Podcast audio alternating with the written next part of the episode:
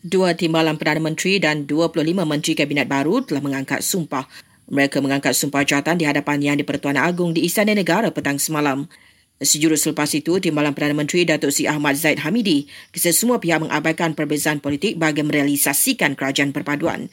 Datuk Seri Ahmad Zaid turut menjawat jawatan sebagai Menteri Kemajuan Desa dan Wilayah. Sementara itu, seorang lagi Timbalan Perdana Menteri Datuk Seri Fadilah Yusof melakar sejarah dalam politik Malaysia apabila menjadi individu pertama dari Malaysia Timur dilantik ke jawatan tersebut. Dalam perkembangan berkatan, Kabinet baru dijangka mengadakan mesyuarat pertamanya esok.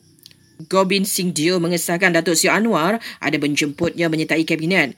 Namun, Timbalan Pengurusi D A P itu telah menolak kerana mahu fokus kepada tugas sebagai ahli parlimen.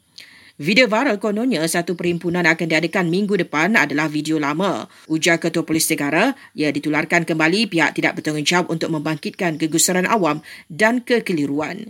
Tan Sri Akhir Sain Abdullah juga memaklumkan simakan polis mendapati video berkenaan dirakam pada dua ribu lapan belas. Lebih lima ratus enam puluh mangsa banjir di Selangor, Perak dan Perlis melindung di P P S akibat banjir.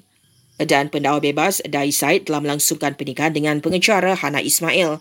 Pasangan pengantin baru itu dilaporkan berbulan madu di Sabah sebelum ke Mekah.